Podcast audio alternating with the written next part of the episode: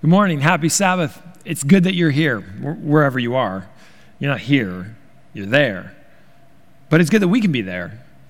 Because no matter what, the kingdom of God doesn't really exist within walls. So I know this has been a long run. You know, it's been almost 50 weeks since we've been able to gather together in this room. It's hard to believe. But we also know this this will not be the end. And as we rearrange our values, our priorities, and as we come out of this seeming oppression, we also know that the worship that we have, when it's all said and done, will be sweet and beautiful. So we hold on to that hope and we get ready for that day. But today, we're in week seven of our Rearrange series. This is our last week. And just so you know, we've got Patty McCoy from our Portland campus preaching next week for our campus day, which we're really excited about. And then we move on to a series called Christian question mark. It'll be a 12-week series, which I know is a long one. The series guides are almost done.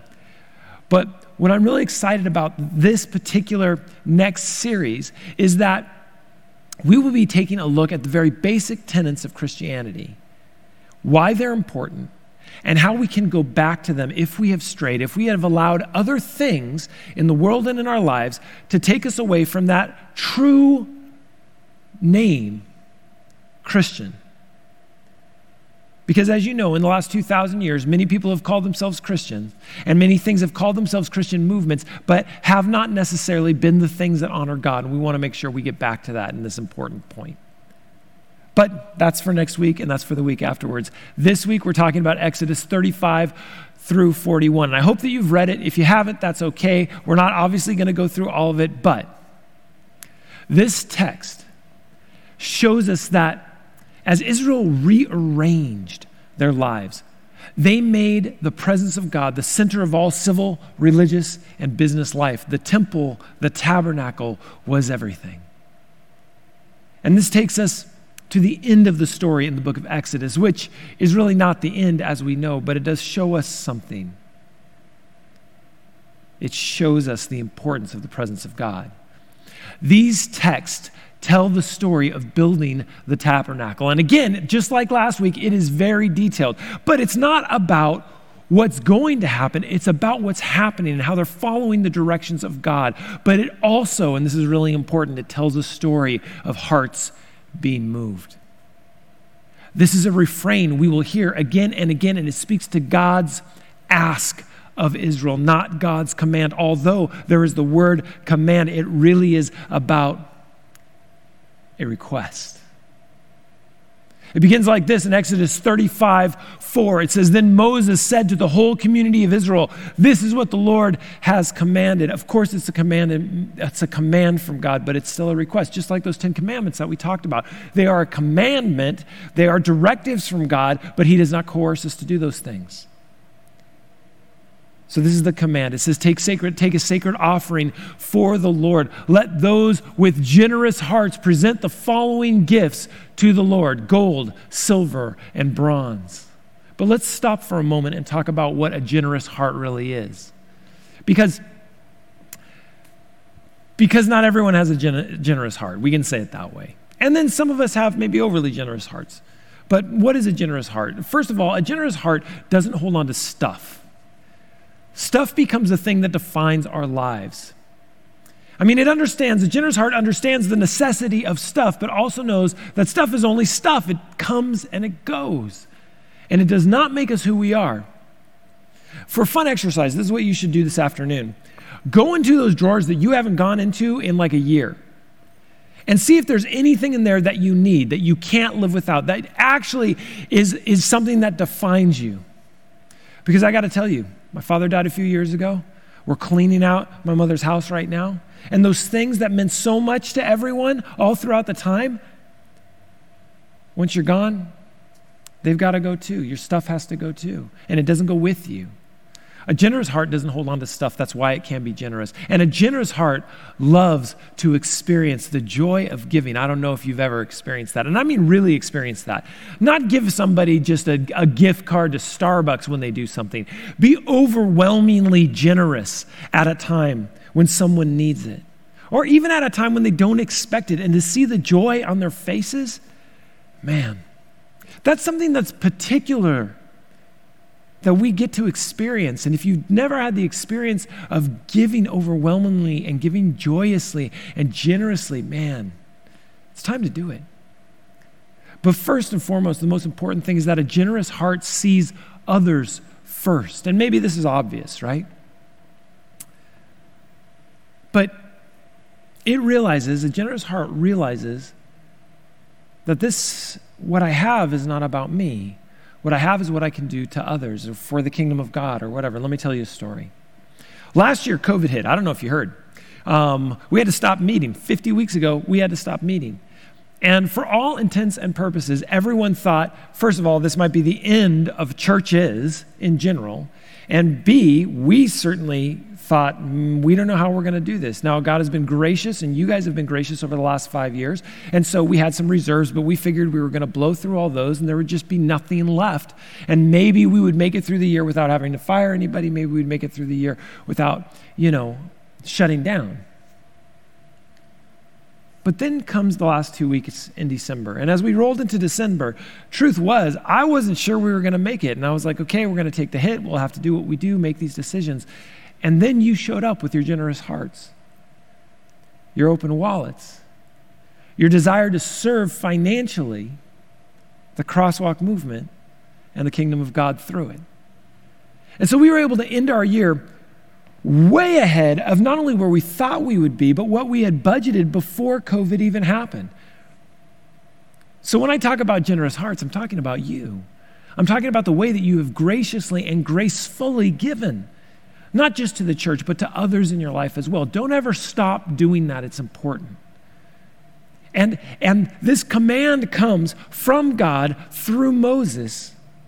And well, here's what happened Exodus 35 20. So the whole community of Israel left Moses and returned to their tents. So, after this list of things, and there's a longer list, I didn't read them all. There's this long list of things they could bring acacia wood and, and purple robes and all these different things. They return to their tents. And then it says this in the very next verse all those, all whose hearts were stirred and whose spirits were moved, came and brought sacred offerings to the Lord.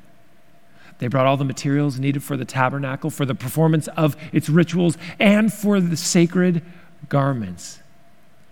So this begs the question, right? They all who were moved. Now, that's the important part all who were moved went back to their tents. And if they were moved, they came back with the articles that they needed to build the tabernacle. Now, this begs another question, which is Were there some who were not moved? Probably the answer is yes. Because we know this not every sermon moves every heart. Not every request gets a response that is hoped for. In fact, in church, we have what's called the 80 20 rule. If 20% of the people respond to what you request, it's, it's wildly successful. You know what's fascinating? Crosswalk's always been better. I mean, we haven't been 100%. I, I don't think there's an organization that exists like that. But we've always been better. And again, because of you. It's your commitment to God's work. Just like the ancient Israelites' commitment to the work of the tabernacle, because they knew that they wanted something.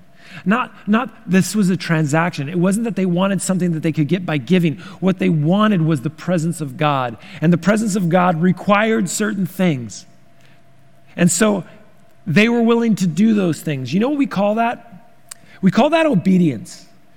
An often misunderstood word, and I'm not going to spend time on it.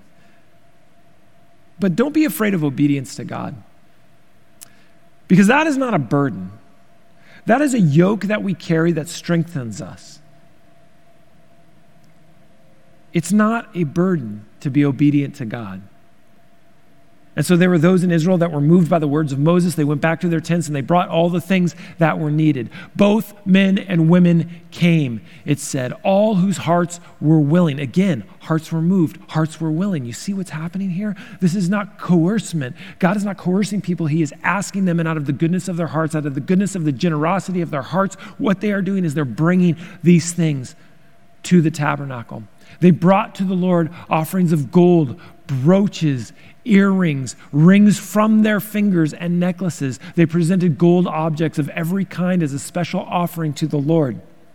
This doesn't happen very often, but I got a great story about this. When Sarah's parents became Christians, Sarah's my wife, by the way, if you don't know. Been married for 25 years. She's an amazing woman. I love her to death. I'm not saying that um, as like to gloss over it. I'm saying that as true. I'm a very blessed man. Anyway, her parents, when they became Christians, decided that they needed to get out of the scene they were living in in San Diego, and so they moved to Hawaii. And one day, and they were kind of just working in the fields as they could, sleeping on the beach, like they were, it was the 60s, you know, part of the Jesus movement. And they got picked up by this gentleman as i know the story so if they're watching i apologize but as i have understood the story they got picked up by a gentleman who you know said are you guys hungry? And they said yes. And he said well great. We're going to this place where you can get food. It's a church so you're going to have to sit through a church service. And they were like great we're christians. And they were new christians so they got in the car with this gentleman and they drove to the church and they were in church and they were moved their hearts were moved by god through the sermon. And you know what they did as the offering plates rolled by, they had nothing to give. They took their wedding rings off and they put them into the offering plate. It takes a lot of commitment to do that, to take the rings off of your fingers, the things that you find valuable, the things that probably help define you because they add to your wealth. It takes a lot to give that away. But all those hearts were willing to get rid of those things that are even important to them in order to continue the work of God.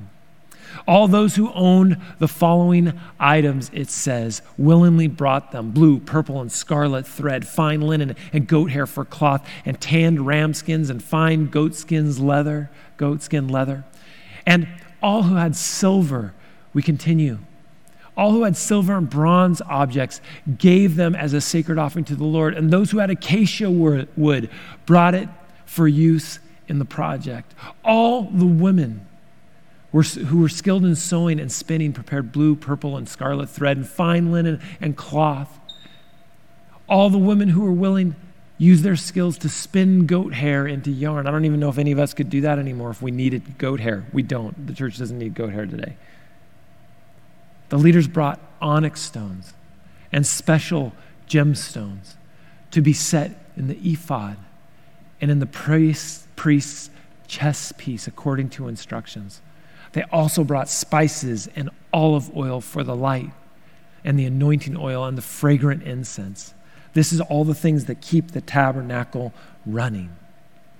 So the people of Israel, every man and woman who was, do you notice that there's a qualifier in each of those? With a willing heart, with a generous heart. Who was willing? Who was moved? Every man and woman who was eager to help brought their gifts and gave them freely to the Lord. They gave them freely. They were not coerced to give, but they were moved to give because we know this where you invest says a lot about your priorities. We know this to be true. And as we rearrange our lives, we have to begin to think about our stuff and what we give to others and what we give to God's work. Now, I want to be very clear on something here. This is not a sermon on giving. And I know it sounds like one. So, you know, if you've taken your wallet out and you're ready to give, that's not the pitch, right? I mean, thank you, but that's not the pitch. It's a sermon about rearranging your values. It's about giving, it's about living, it's about leading, it's about even following, and how that speaks of what our values and our priorities are. It is a sermon on what we prioritize in our lives. And of course, what we do with our finances says a great deal about who we are and what we believe in and what we want to see happen and who our allegiance is to. You know, we did a series a while ago called The New Normal, right? I think it was like August of last year. And we thought certainly we'd be coming out of COVID. We're still in the midst of it. But as you come out of COVID, out of our COVID oppression, we could say, what changes will you make in your life? Do you just want to get back to the way it was before, or have your allegiances changed a little bit? Do you have a renewed focus on the presence of God? And do you have a renewed focus on the presence of God in your personal life as opposed to just the community as it comes together since we haven't been able to come together? Now, this is interesting.